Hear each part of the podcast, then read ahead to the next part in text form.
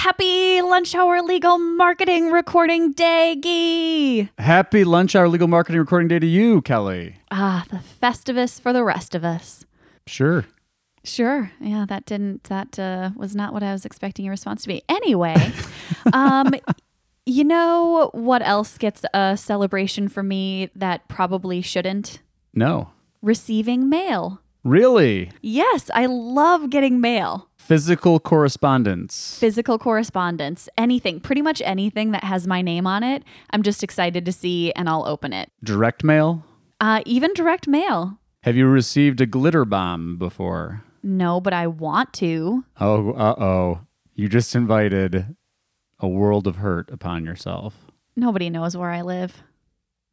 Actually, the internet does. The internet knows where I live. Just you just go Um. look at Kelly up online.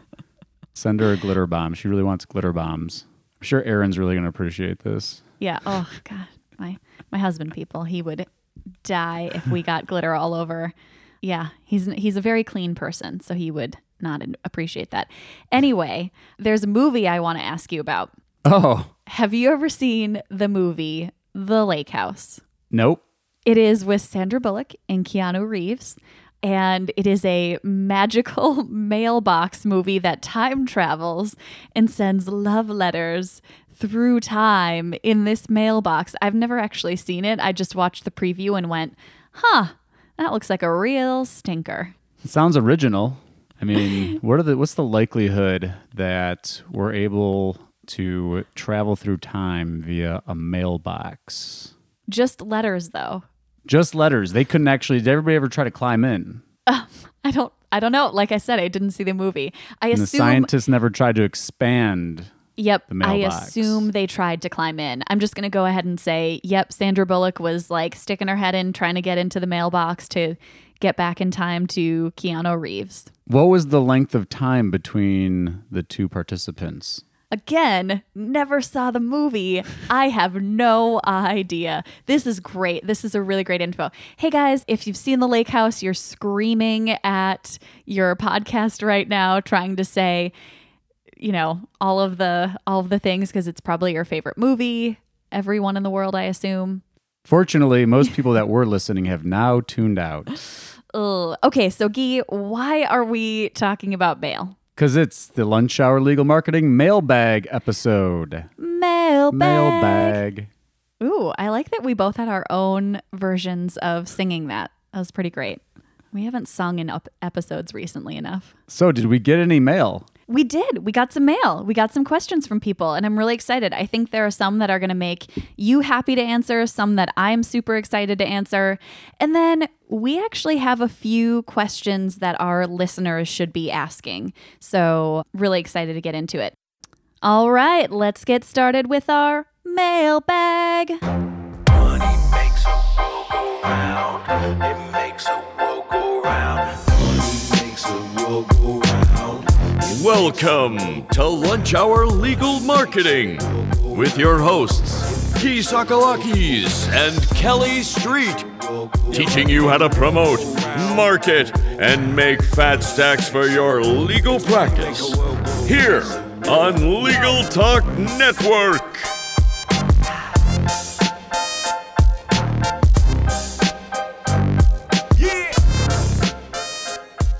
Before we answer our first question, I want to talk about Nexa, formerly known as Answer One.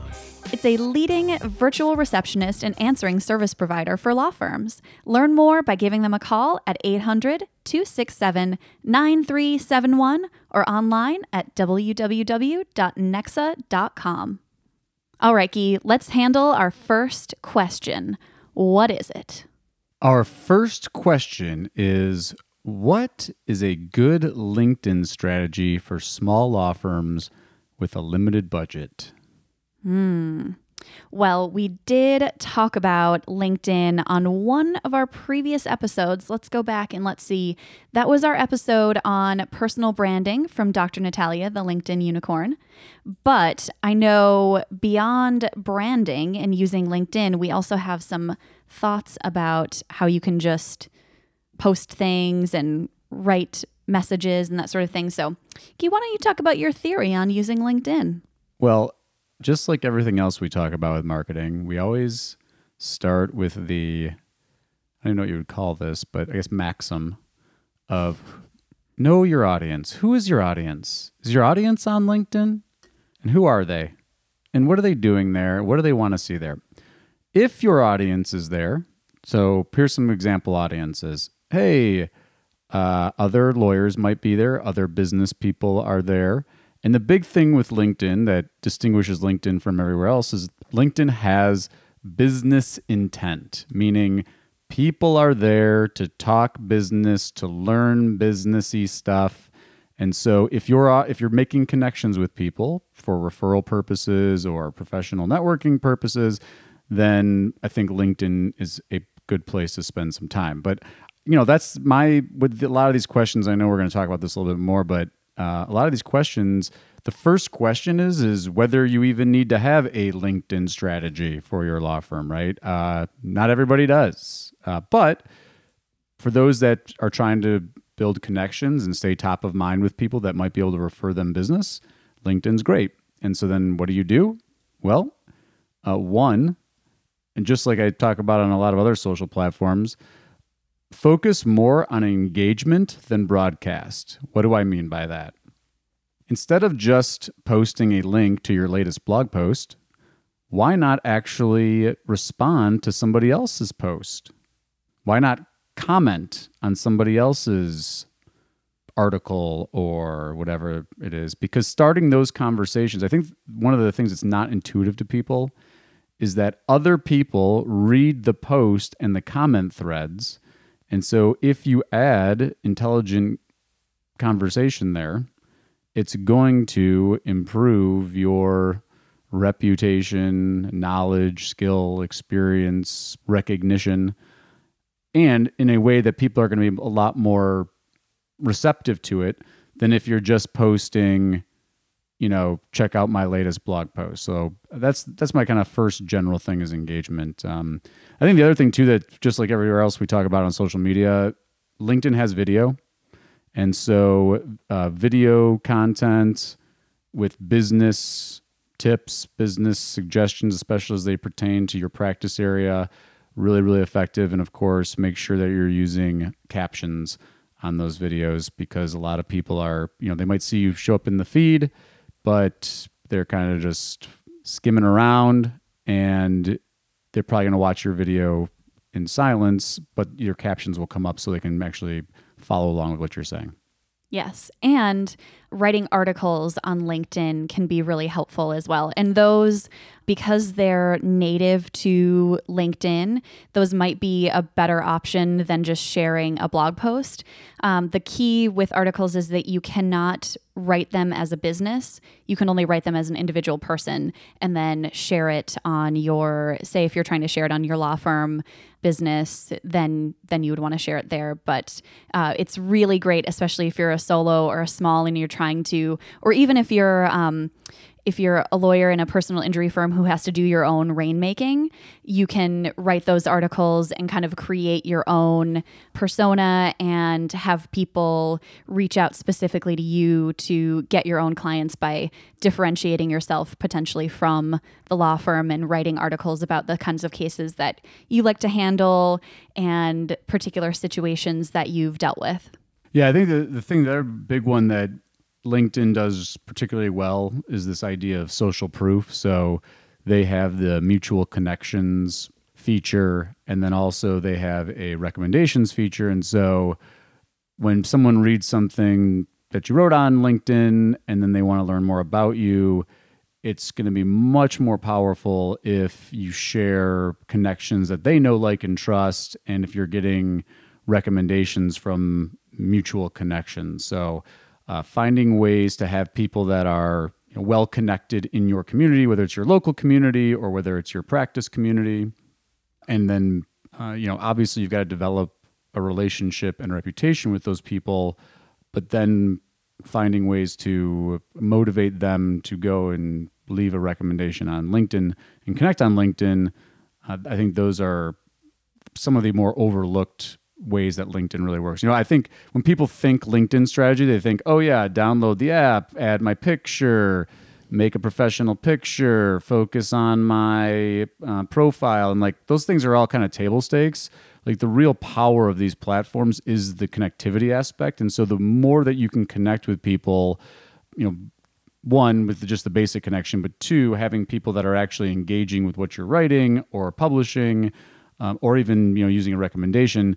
That's really when you start to see LinkedIn provide more value than just another feed to read. Yeah. And because I, think LinkedIn, at least for me, can sometimes have a bad reputation of doing really poor sales outreach. And just like with every other social media that you use as an attorney, you want to provide value instead of asking for things all the time. And so, what is it that you're bringing to table? What is it that you're giving people instead of, ooh, what can I get out of this?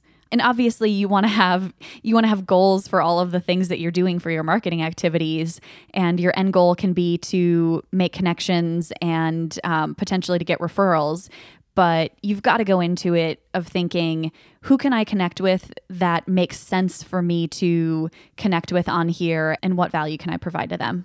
Yeah. And, and sometimes you know a lot of this these networks it's more about staying in touch right? It's Yeah. uh it's like hey you know linkedin if people enter their birthdays just like facebook tells you when their birthday is. So hey stop taking a minute and saying happy birthday or um, you know someone wrote that they just had uh, great success on a case like wishing them congratulations that stuff is a much better way one to actually connect with people because it's more human uh, and more people when they see that you're not just there to pitch them on your free consultation or to talk about uh, topics that they're not interested in they're going to be more engaging with the things that you post because they can tell that you're there to actually build relationships and not just pitch and you know in mail them to death or set up automated posts. You know, that's another one. You know, Yeah. we're kind of talking about some of the things you shouldn't do. You know what drives me nuts? And it's true in the uh, email ones too. What's when that, like five attorneys from the same firm all just obviously have the same automated post running. I'm like, I know you're not even here. Like, what's the Yeah. point of this? This is literally just a bot that's firing off this post periodically, and it's all the same one across four different attorneys at the same firm. at least change what you have written about the post. Don't just share the post itself. Say, hey, here's a quote from me in this, or my Right. coworker, whatever, wrote this great post. Right. No, it'll literally be like a crash statistic. It'll be like there were 100 crashes last month in this place and like all five lawyers just happened to say it at the same time at the same firm. Like come on. It's magic. Not not good. Not I don't think a what. I wouldn't suggest doing that personally. Yes, I would concur. Um, oh, one last thing to touch on, um, at least for me with LinkedIn, is um, talking about the limited budget and then thinking about advertising or boosting your posts. I think you can do a, some of that. In my experience, I have found that LinkedIn advertising tends to be a little bit more expensive for what you get than the other platforms um, that you can go with, depending on what your keywords are for PPC, of course, for Google Ads, but um, can tend to be a little expensive. And if you don't have the targeting really narrowed down, and um, if you're if you're going after, say, you're an IP lawyer, that might be an acceptable place to do advertising. But if you're trying to target potential referral sources, I would try to stick with making connections rather than doing the advertising route. Yeah, I think the other thing for me too is is that you know the same thing we talk about with like Facebook. If your mindset is I'm going to do a LinkedIn lead generation campaign for a free consultation for you know after a car accident or something, I think you're going to struggle.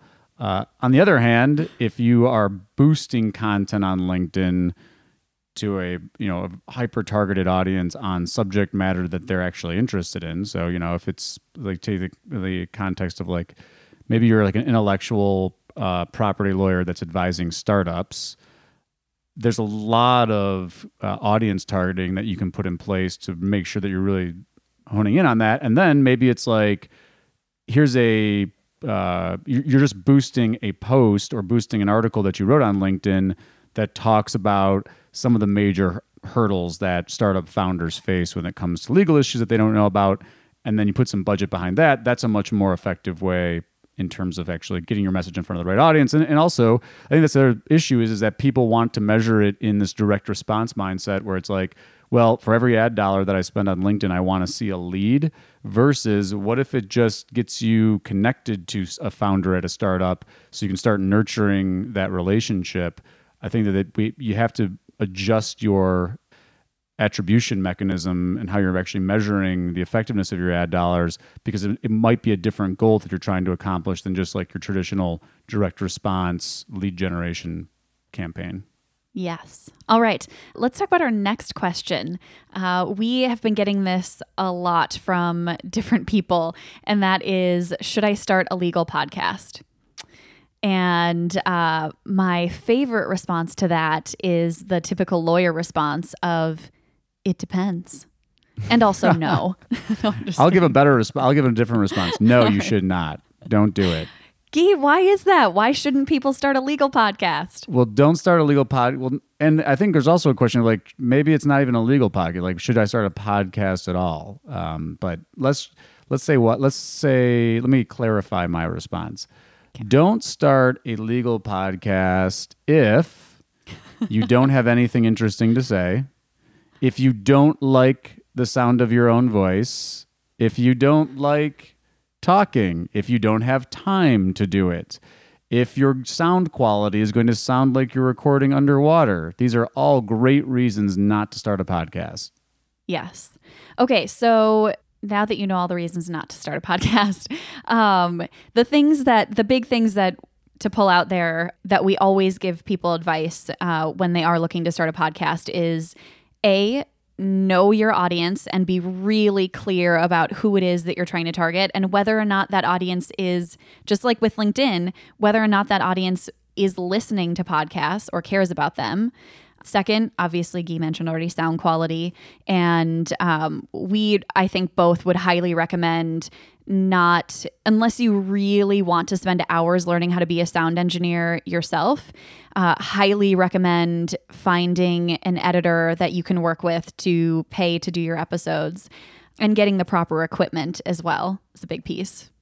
Yeah, and, and, and I know we're gonna hit this again, but I just can't help myself because I'm a glutton for punishment. But this is not a great question to ask. Should I start a legal podcast? Who knows? I have no idea. No idea if you should. But uh, I'll tell you something that you might try in advance to, before you actually go through the effort of starting a legal podcast. Go be a guest on somebody else's podcast because one, built-in audience. Two, you don't have to. Usually, you don't have to like uh, get all the gear and technology. The podcast host will handle the recording and the editing, and then you can actually get feedback from people and say, "Hey, how did I sound? Did this sound like a subject matter that might be interesting to other people?" Like you can actually test into the podcast before going through all the trouble of starting one, and you know. I think everybody recognizes there's no shortage of podcasts these days. And so podcast hosts need guests. So if you want to be a guest on a podcast, or if you're thinking about starting a podcast, go be a guest first and then find out if it's something that you're even like doing because, you know, there's a performance aspect to podcasting. And if that's not your cup of tea, there's, you know, similar to video, then, you know, just because some marketing person told you, oh, you got to start a podcast because everybody's doing podcasts, like that's terrible advice. Yes. Yes. And the timing. I mean, time is such a big factor for this because I, you know, I subscribe to 25 plus podcasts. Wow. And when I know I'm kind of a, speaking of glutton, I'm kind of a glutton for podcasts. And I don't listen to every episode of all of them. But when I s- subscribe to a podcast and I really get into it or I like it, I want that podcast to keep going. And so you have to think about the time commitment. It's such a huge thing. For Lunch Hour Legal Marketing, luckily, all I have to do for this is a little bit of guest outreach and then uh, recording the episodes, and they're just monthly. But for clienting, the other podcast that Gyi and I do, I do everything for that except editing. And so it's roughly um, five plus hours per episode that I spend, and that's not even editing. So if you're going to be doing the editing, you could spend seven to 10 hours per episode, depending on how long it is, doing all of the things that it requires. And so you have to know that going in that this is going to potentially be a really big time commitment or you're going to have to pay someone to do all of the things except hosting and recording the actual podcast itself, Right. which is a different monetary commitment. So, Right. I think there's also, you know, kind of dispel another misconception. You know, I think some people think, oh, well, you know, I'll just, I'll do five podcast episodes for whatever reason. Uh, and that's not really how it works either, right? So you're, if some people like will start and say, oh, I started a podcast, but it quote unquote didn't work. And it's like, well, well, number one, what were you even, how are you defining whether it worked here? Because you probably didn't think about that. And number two is, yeah, you published five episodes. So you didn't, did you really give it a shot? Anyway, I think Yeah. those types of things, what do you want to accomplish with your podcast? Do you like doing it? Are you getting positive feedback from people?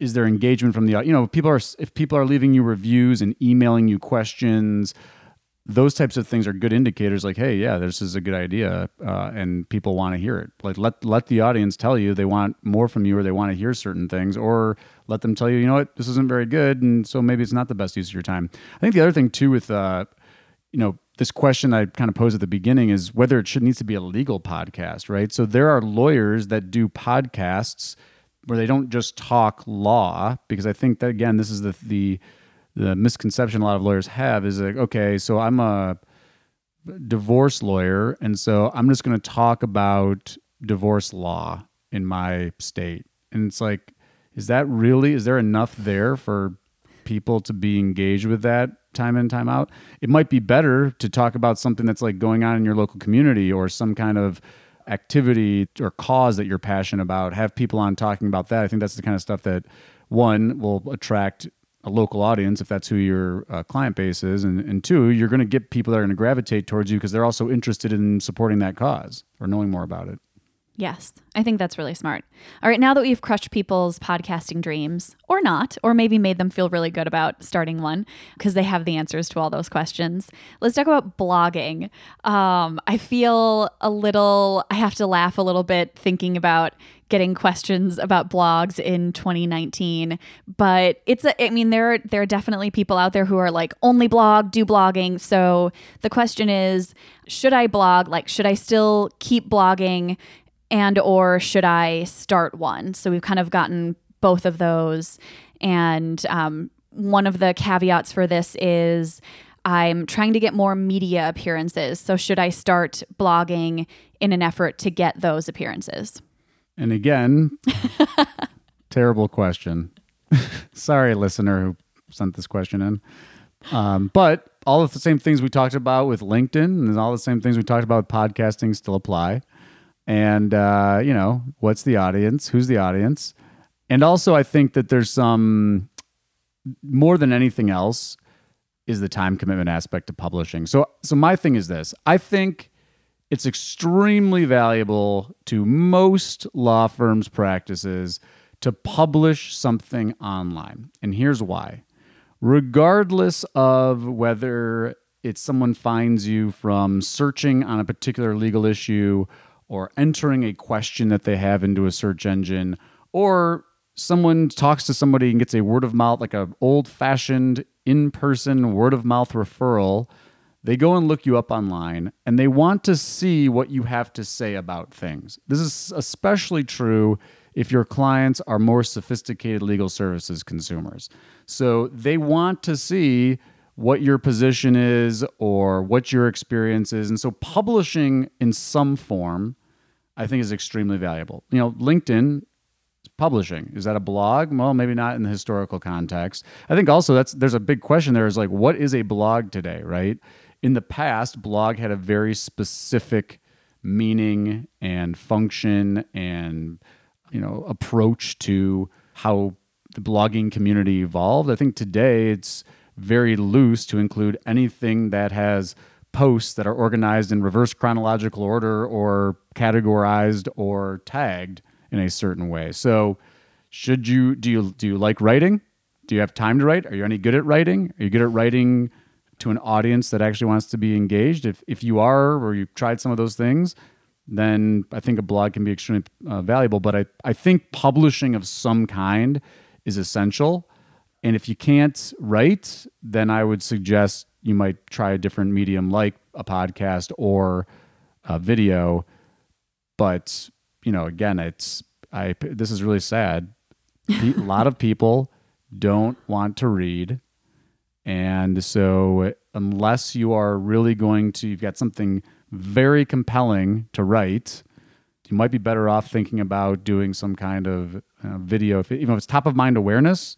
I'd be thinking video. Um, you know, search if it's trying to if you're if it's an SEO play, then you've got to you know search engines still rely on words, so you got to write something. Um, whether that's a blog or not. I mean, I think blog is like subscribership and audience, all the same things we talk about with a podcast. Just happens to be the written word instead of the spoken word. Yeah. What do you think, Kelly? I mean, if I'm thinking of, I think that's a really good background on the blogging aspect and to go into the question of I'm trying to get more media appearances. So should I start blogging? Gyi, you just said about video.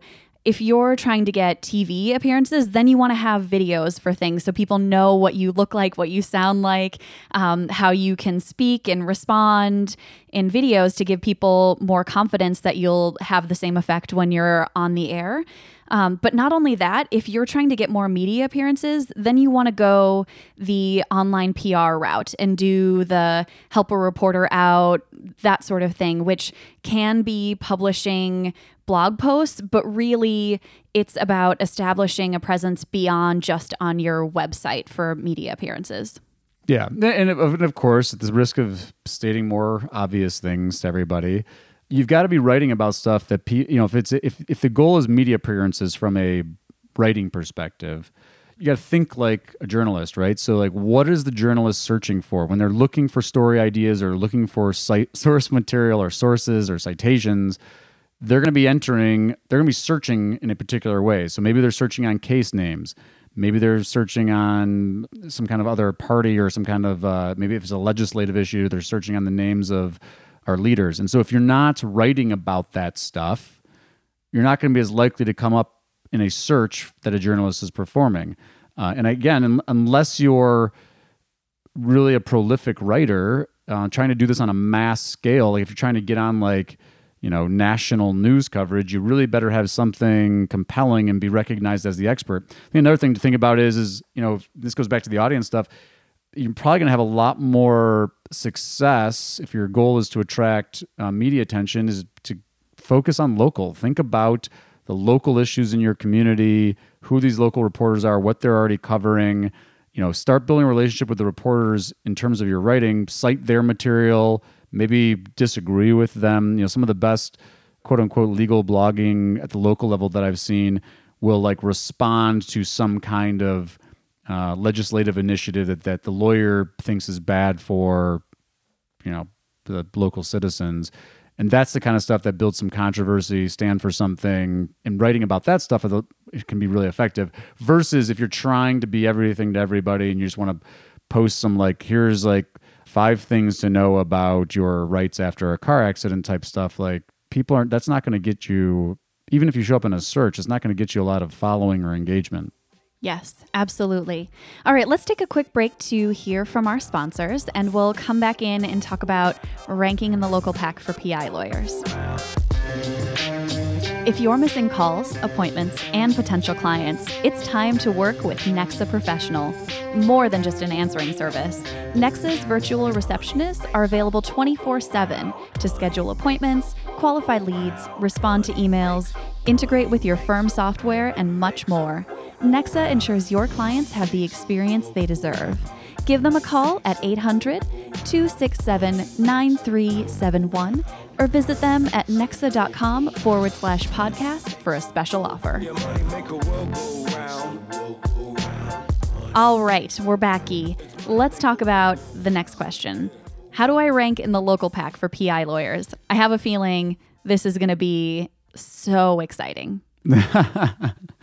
well, everybody wants everybody. This is a question I get all the time. So, uh, you know, I'm so sick of hearing it. But uh, uh, the short answer is is that I'm going to oversimplify. So, if you're a sophisticated SEO person, you're going to be like, whatever, ski guys full of it. But uh, local links are the dial mover. Sure. There are all sorts of things you can do to rank in the local pack. You can change your firm's name to include keywords. You can, uh, well, some of these things you probably shouldn't do, so I'm not even going to name them. But, um, you know, look, the starts local pack starts with the Google My Business listing. Got to complete your Google My Business listing, get your information correct there.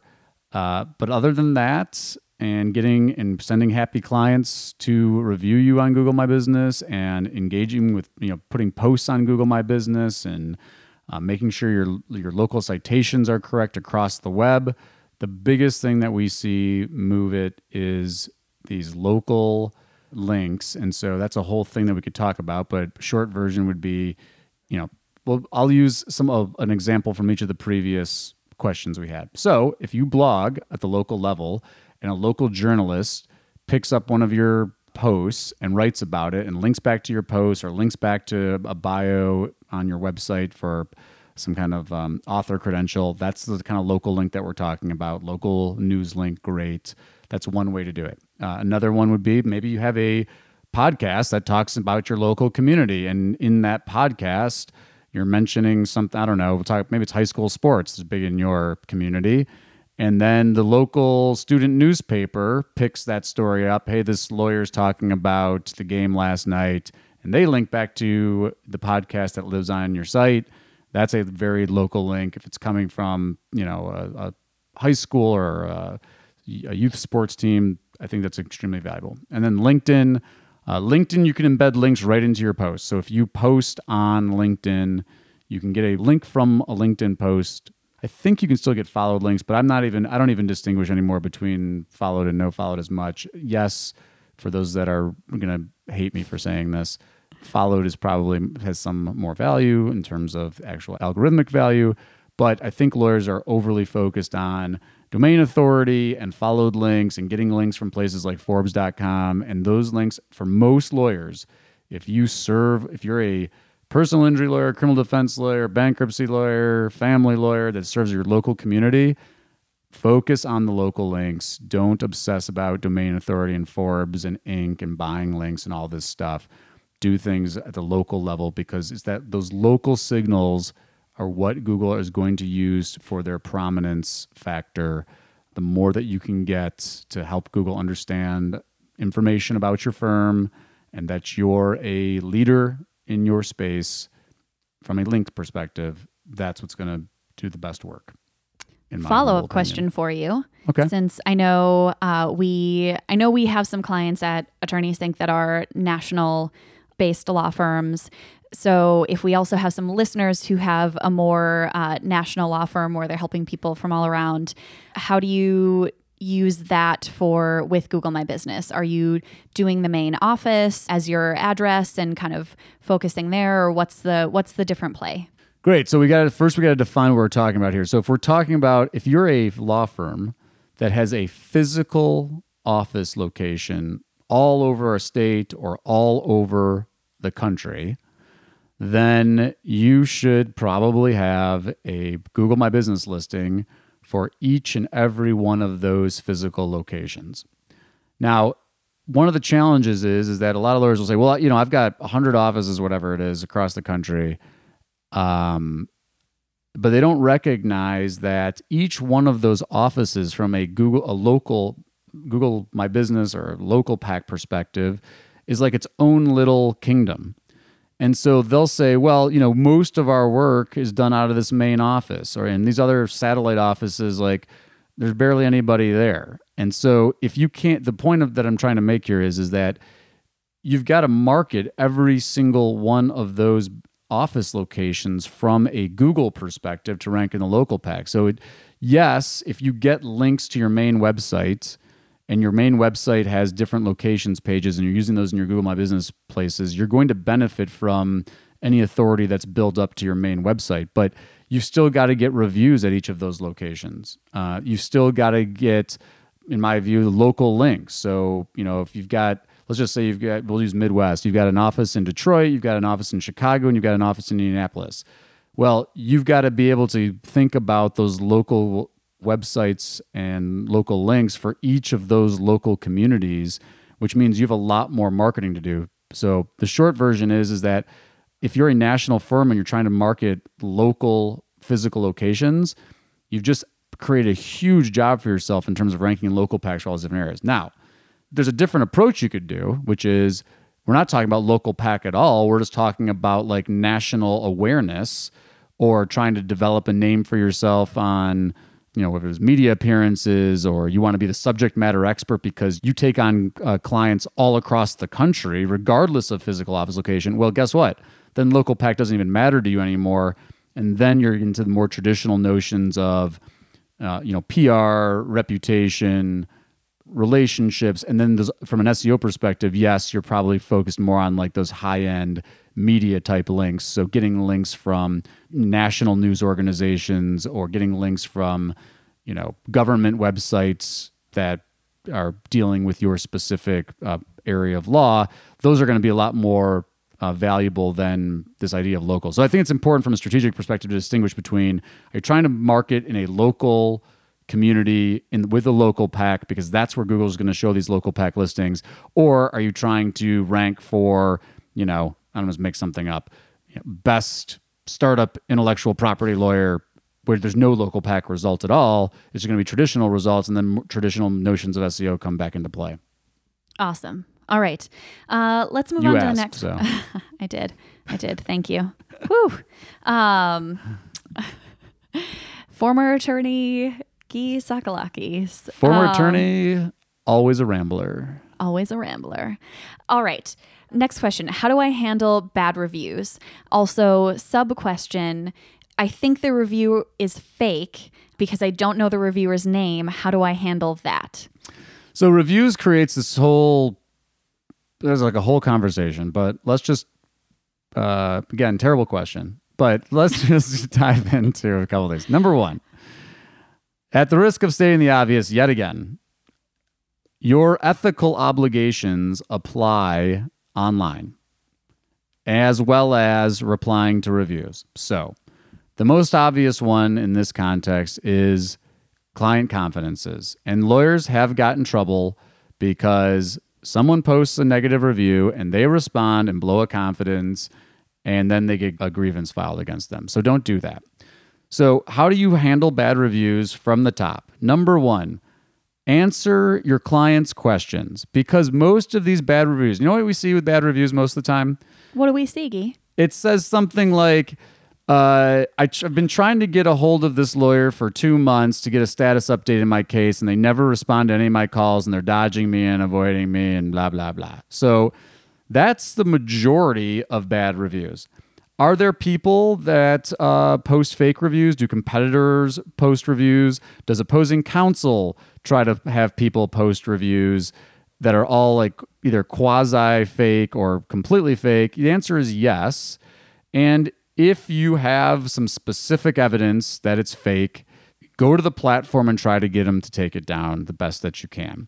But I'm telling you, most of the time that we see these, and we, we have there are companies that actually do forensic investigation and to identify who the actual person who posted is.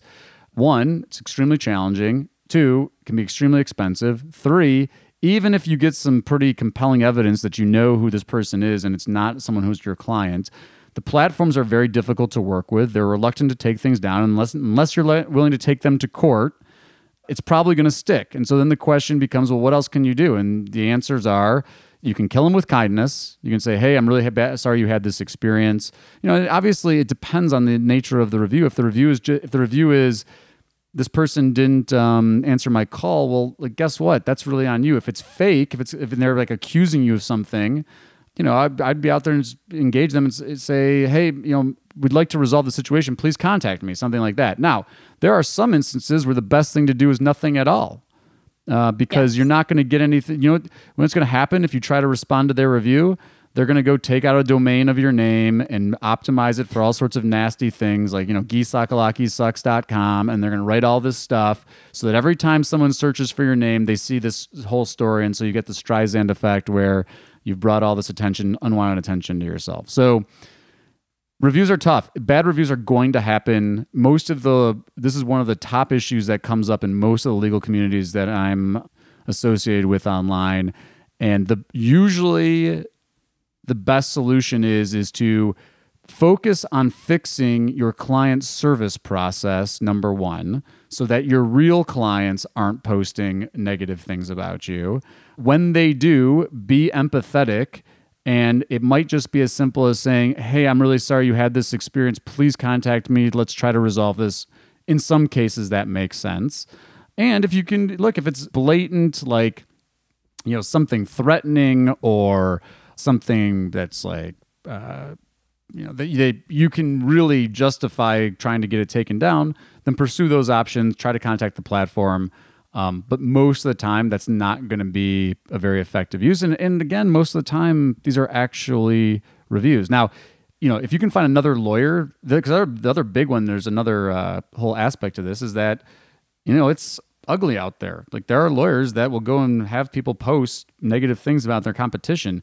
But if you can connect those dots, like you need to hold those lawyers accountable, in my view. Like you've got to start thinking about taking action with the bar, but you've got to have something to go to the bar with to say, uh, hey, I have evidence that this lawyer is doing that. And that's very challenging to do.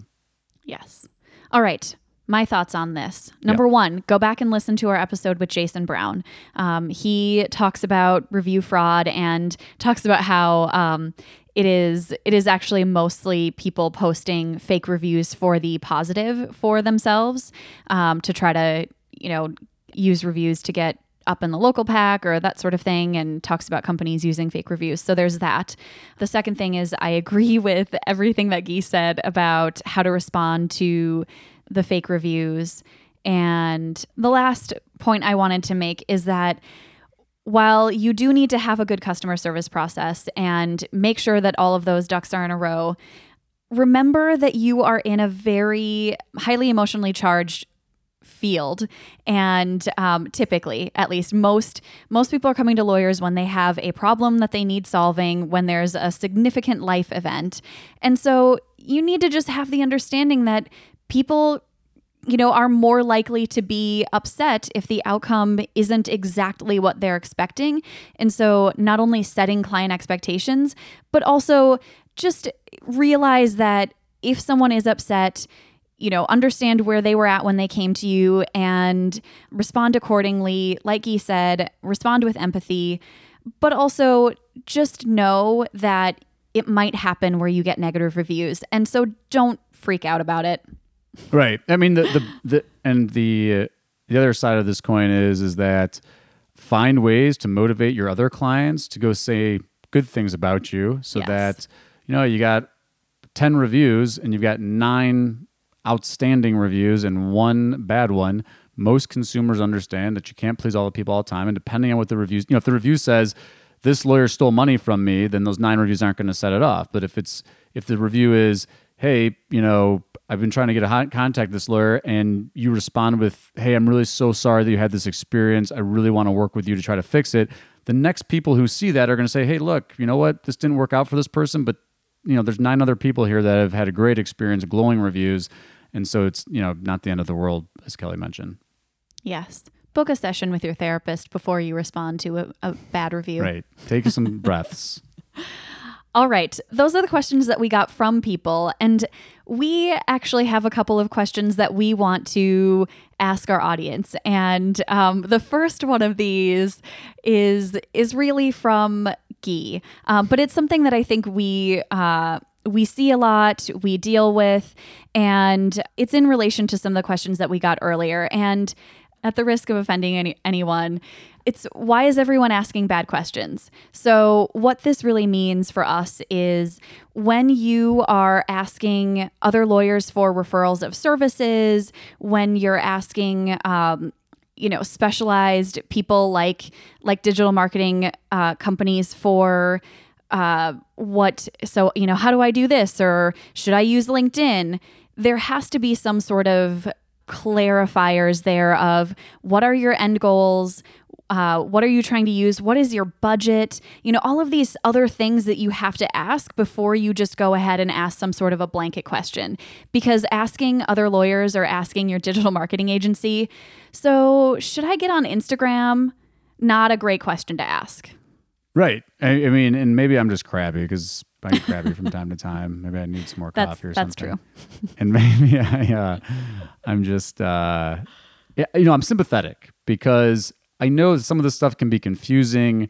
None of the major platforms offer really good support. Everybody's out there as an expert on all this stuff. And so, you know, people want to know like, should I be doing this? Is it worth my time? And unfortunately, the most of the time, the people that they're asking that question of have no idea what their practice is like, um, or they have some kind of financial incentive to tell them something that helps them um, monetarily. And so, you know, get, the one that you mentioned, this who should I use? Like we get this is posed all the time. Like who should I use for PPC? Who should I use for SEO? And the answer is no one has any idea. Like they can say, "Hey, I had a good experience with this this person. I know like and trust this person or this agency." And that's good. That's a good starting point. But you've got to dig deeper than that and ask questions about uh, you know how you define success, what your actual marketing goals are, what your marketing budget is, um, you know who your target audience is, where do you see your firm in five years, what are you really trying to accomplish, like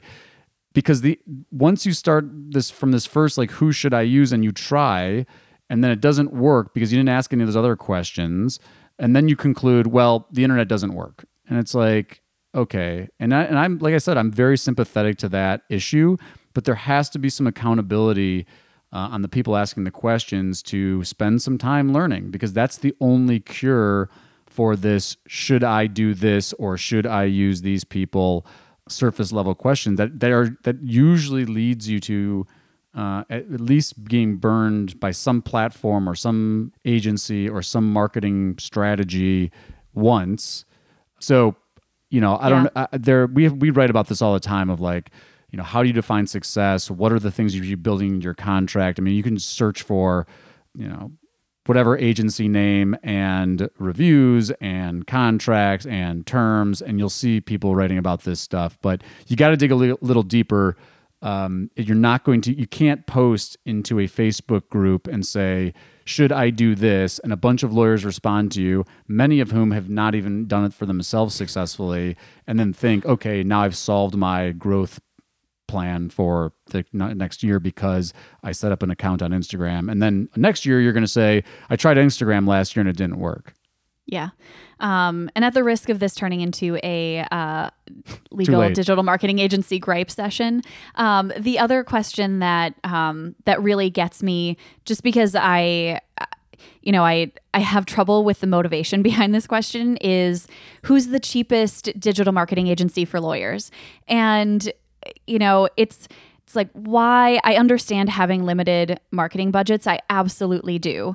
But think about why what kind of ROI and what kind of company you're going to be working with for someone to just raise their hand and say, "Oh, we're the cheapest, you know, we offer uh, you know discount prices or we yep we use a, a russian team that does all of our link building for us you know you've you've got to weigh the cost benefit there Well, and I, I challenge anyone out there, agency people included, if you're if you're looking for the cheapest, go shop GoDaddy's SEO and SEM services because I don't think that anybody can beat them on price.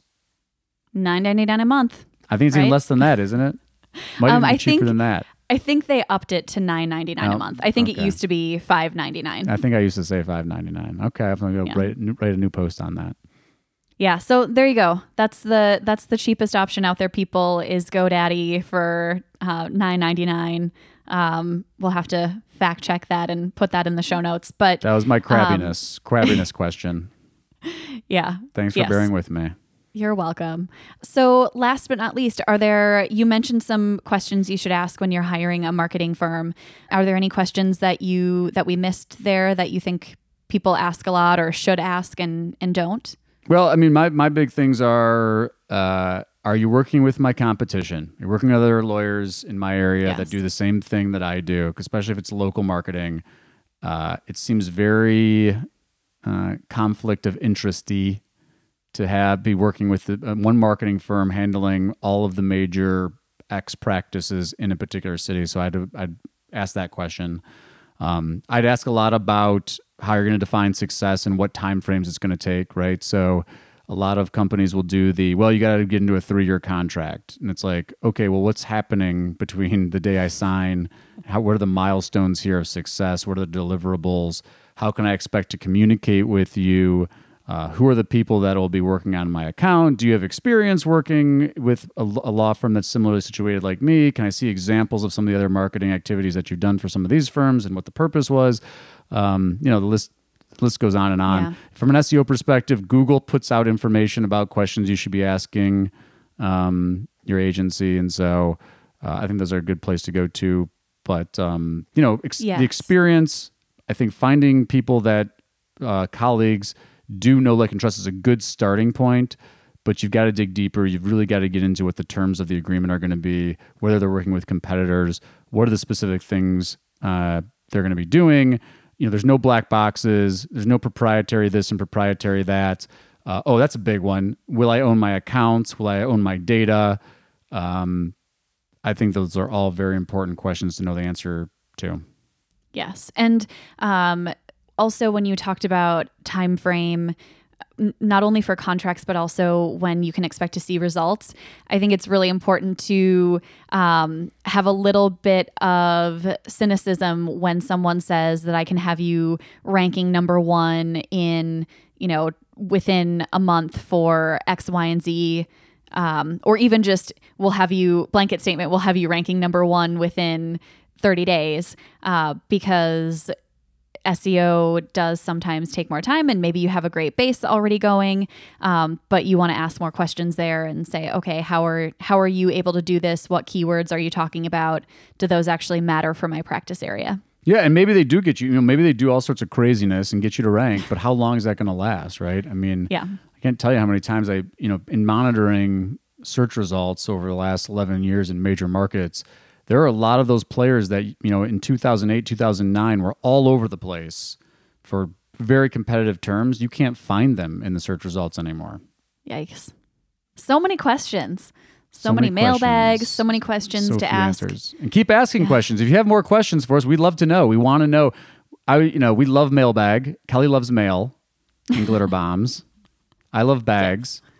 Just kidding. I don't really have any feelings about bags, but I was trying to connect mailbag. Yeah, Hmm. I like bags. I'm kind of a minimalist. Um, sort of. I mean, sort of. Anyway, awesome. All right. Well, I hope everyone enjoyed this episode and learned a few things from what other people are asking out in the uh, digital marketing universe. And if you like this episode, please go over to Apple Podcasts and give us a rating or review. And thanks so much.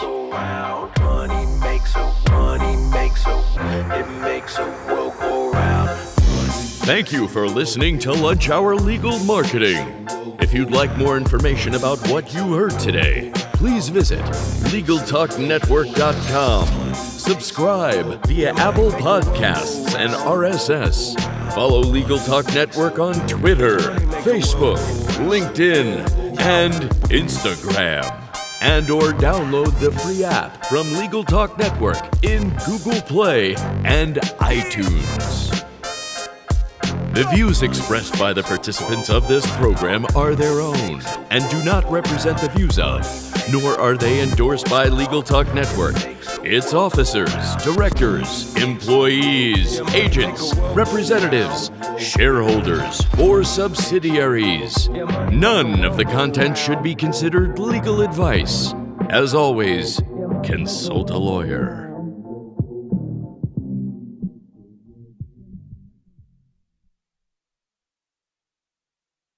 If you're a lawyer running a solo or small firm and you're looking for other lawyers to talk through issues you're currently facing in your practice, join the Unbillable Hours Community Roundtable, a free virtual event on the third Thursday of every month. Lawyers from all over the country come together and meet with me, lawyer and law firm management consultant Christopher T. Anderson, to discuss best practices on topics such as marketing, client acquisition, hiring and firing, and time management. The conversation is free to join, but requires a simple reservation. The link to RSVP can be found on the Unbillable Hour page at LegalTalkNetwork.com. We'll see you there.